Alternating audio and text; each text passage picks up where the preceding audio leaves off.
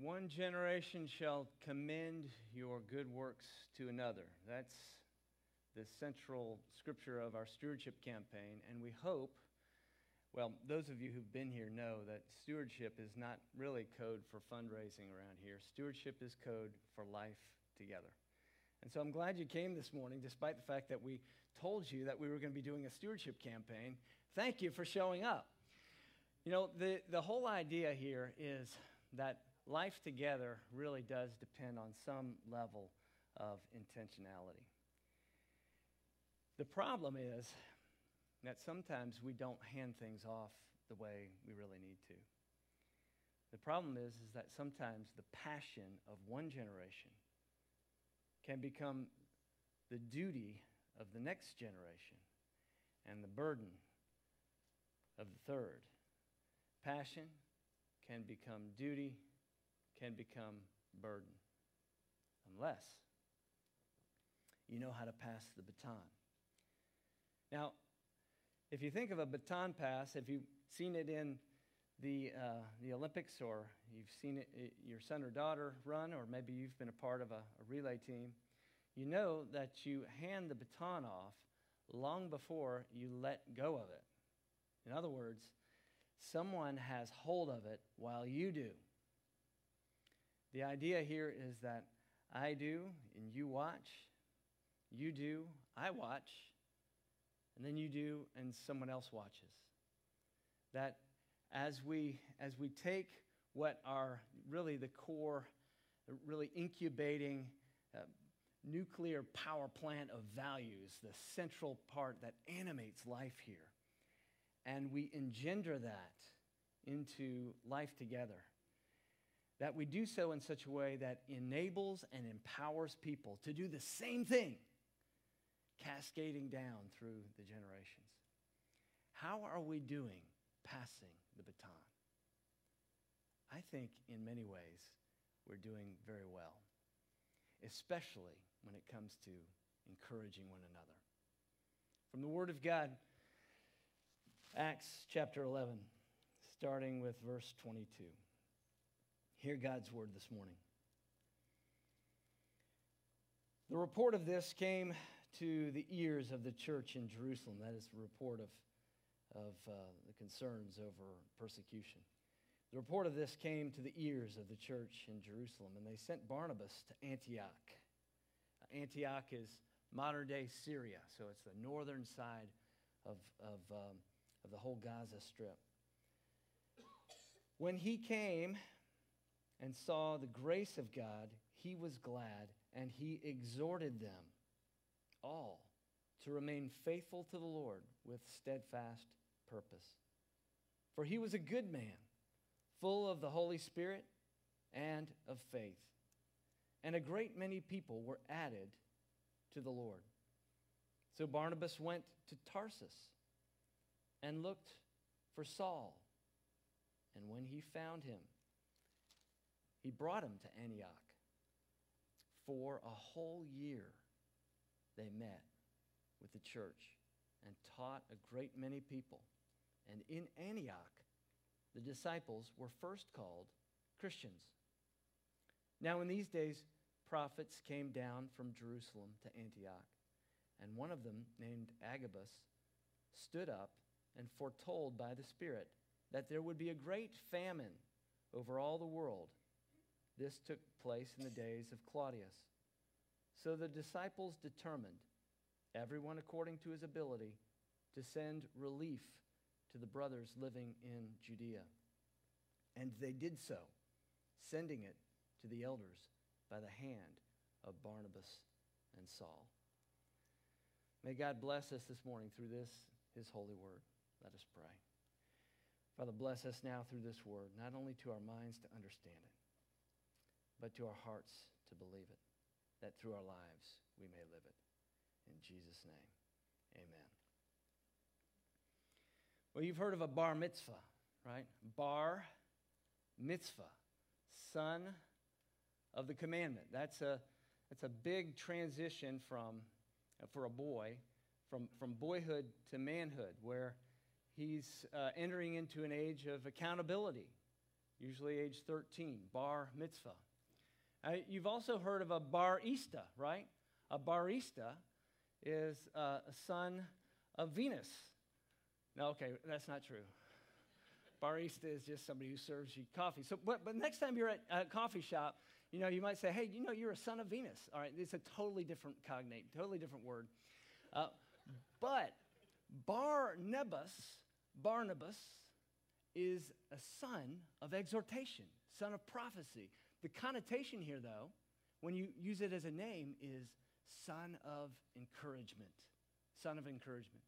You can see in Acts 4:32 that Joseph, his name was Joseph, his given name. Barnabas' name was Joseph. And the disciples nicknamed him. I love nicknames. I, uh, I, nick, I give, I mean, I've, I've got hundreds of nicknames for my kids. They can't even keep up with them. Uh, you know, I, I, mean, I just, I just play on their own name. And I, I love nicknames. For me, it's a term of, of endearment. It's kind of, you know, speaking encouragement into their life. Uh, you, you know, one of our kids finally said, uh, enough. I, w- I was taking him to college, and, and he said, you know, can we go back to my regular name, you know? I mean, I had Benja B, Benja Boogie, Benja, I mean, you just, and anything you can think of. And, and uh, you know, I'd play on their names. Well, this is exactly what was going on with, with Barnabas. He was such an encourager. And the disciples recognized that. And they decided to give him a nickname, just, just in order to encourage him back. Just say, This is who, you're speaking encouragement into our lives.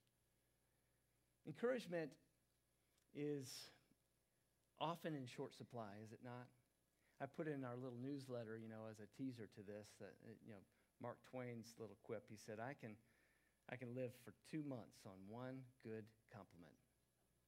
You know, it's that whole idea that no, we can't live without affirmation. We can't live without. I mean, we, we need to speak encouragement into each other's lives. How are we doing with that? And how do we become better at it? Let's take a look at that. Let's take a look at how we're showing up with expectations despite our differences. That's the sermon. We're showing up with expectations despite our differences. Now let's unpack it. We're showing up. We're showing up for each other. Uh, because we know that there are some things that are only possible when we come together. We're showing up because there are some things that are only possible. This is the point. There are some things only possible when we come together. Let's look at that over the course of a year, though, because this is what the, the scripture is saying that, that, that Barnabas recruited Saul, or who would become Paul. That's his nickname. Saul of Tarsus. He went to Tarsus, recruited him, and was mentoring him, encouraging him, mentoring him for an entire year. Isn't it interesting? Isn't it interesting that we don't have any written words of Barnabas? Almost the entire New Testament was written by his understudy, his protege, Paul. But we don't have anything written by Barnabas. And yet, his role was so pivotal. And his role was what?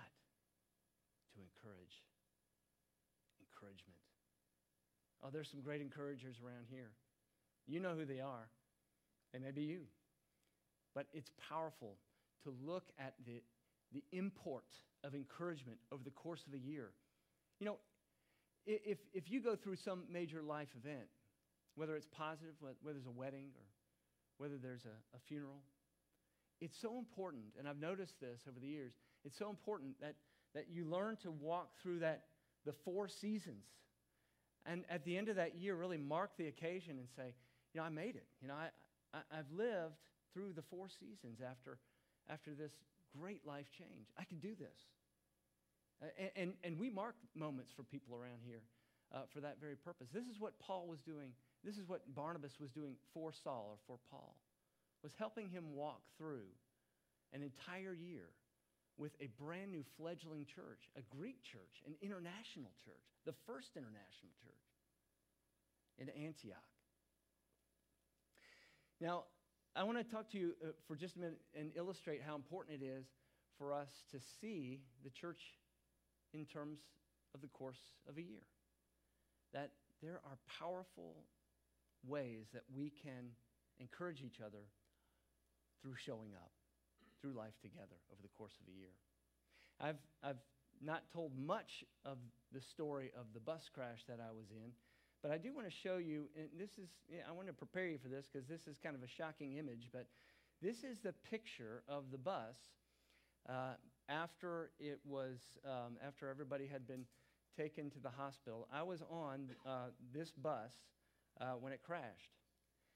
And uh, you can take it down now. It's enough drama for one, uh, for one day. Uh, but I was on that bus when it crashed, and we, we should not, uh, you can see from the image that we should not have survived. We went 200 feet down into a ravine, um, and painfully, we, we lost two of our, our, our boys in that crash, and the bus driver as well. And um, we, we had lifetime injuries, and you know, I'm, I'm still feeling the injury that, um, that I incurred from, from, that, uh, from that crash 20 years ago. But powerfully, the church showed up for each other. It was amazing. We didn't have to organize people, they just self sorted into their, their passions and gifts and personalities and life experience they just showed up for each other. And over the course of the next year, we walked together through a very difficult season that became a beautiful season of ministry. You say, well, Tim, that, that's, that's an extraordinary thing for a church to go through. I can't imagine that, any, that many other churches ever experienced something like that. Oh, not so fast. Our church does this same thing every year. It just doesn't happen all in one event. Let me give you some numbers. Last year, uh, every twice a month, someone in this congregation lost a dear family member. We had almost 24 deaths last year of, of people who are from, you know, really close for their, in their family. So, so within our congregation, uh, really twice a month, we're dealing with, with some kind of family that's in grief. Uh, on the positive side of things, let, let me give you several other numbers. Uh, we, we had 44 people join this church this past year. Um, you know, I, I, know it says in the, in the letter uh, 50 people join. Well, those are preacher numbers, okay? Those are preacher numbers. you know, there's always like a 10% bump that uh, pastor adds to the thing, you know. It's just like, we, were, we were estimating before we knew the actual figure. We had, we had uh, 10 births, we had 14 baptisms. And I want to give you one more number. And this is the number 103. And that's how old our oldest member is. There she is. Ann Rolt with her family around her. 103 years old last month. Over the course of one year, we are exposed to so much life experience and so many life events. Saul watched Barnabas encourage a church for an entire year. He was part of it. He was side by side with a mentor. He was, he was in a setting that was brand new to him and really cutting edge for the church. This was the first international church. And as a result, we have a New Testament. It's powerful. Encouragement. We're doing the same thing in this church through our care teams. We've reorganized our church into this grid of smaller groups. And so when something does happen within the life of, of one of us, that we're organized to respond in a way that's, that's orderly and personal and caring. And so it's been amazing to experience that as part of this church with Beth's illness, but it's also been incredible watching you all care for each other. And I get to sit in this perch where I see it happen almost on a weekly basis, people doing amazing things for each other. So, over the course of a year, we do experience a lot of life.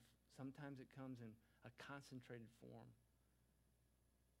But to be able to recognize how important it is over the course of the year to help walk through that season together. There's some things that we can only do when we come together. You see that? There's some things that we can only do when we come together, when we show up. But we also need to show up with expectations. To show up with expectations. Because there's some things that only God will do, that God only does when we do come together. There's some things that only happen when we come together that we can do when we come together. But second, there's some things that God only does when we come together through one another over the course of a year. And so Saul was in Tarsus. Saul of Tarsus. Barnabas went to go retrieve Saul. Well, what's the big deal about that? Let's back up to verse 19 and let's read it again, and you'll see the big deal.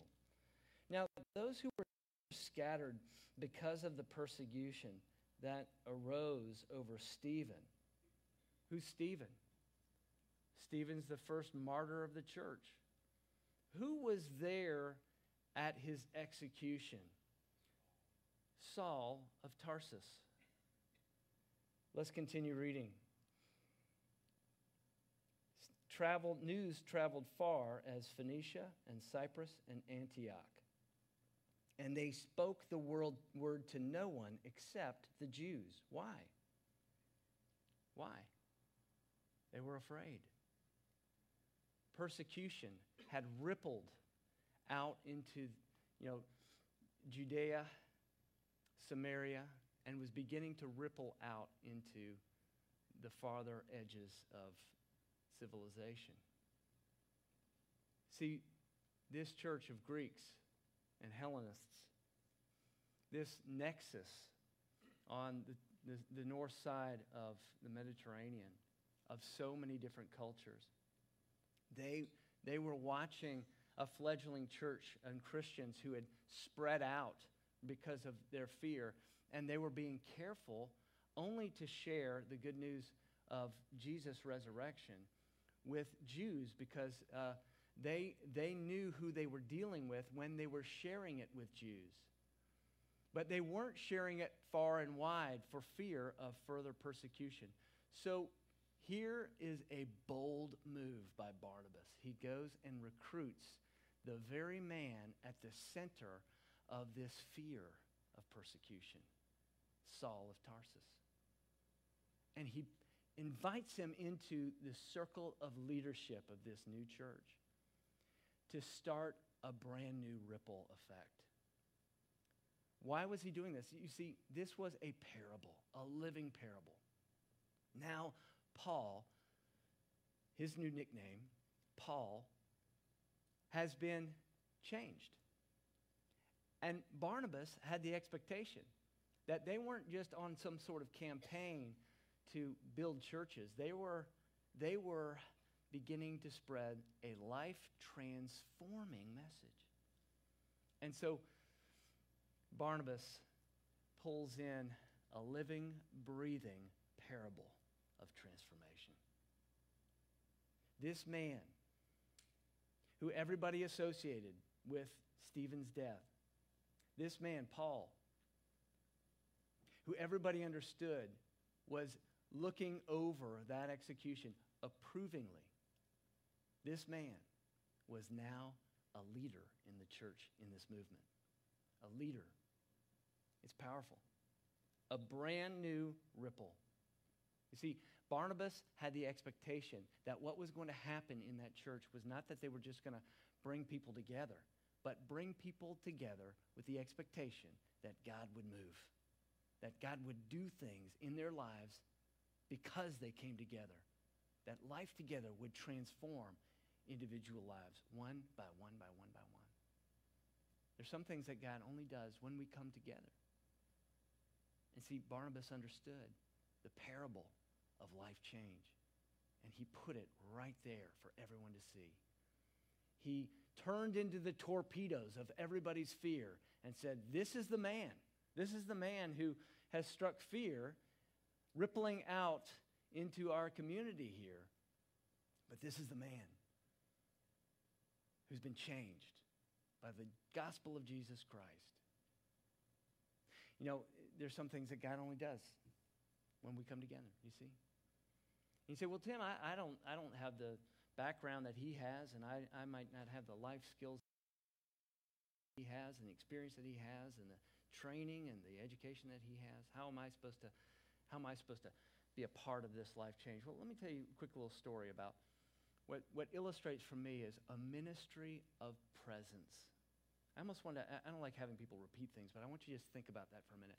A ministry of presence, of showing up, a ministry of presence.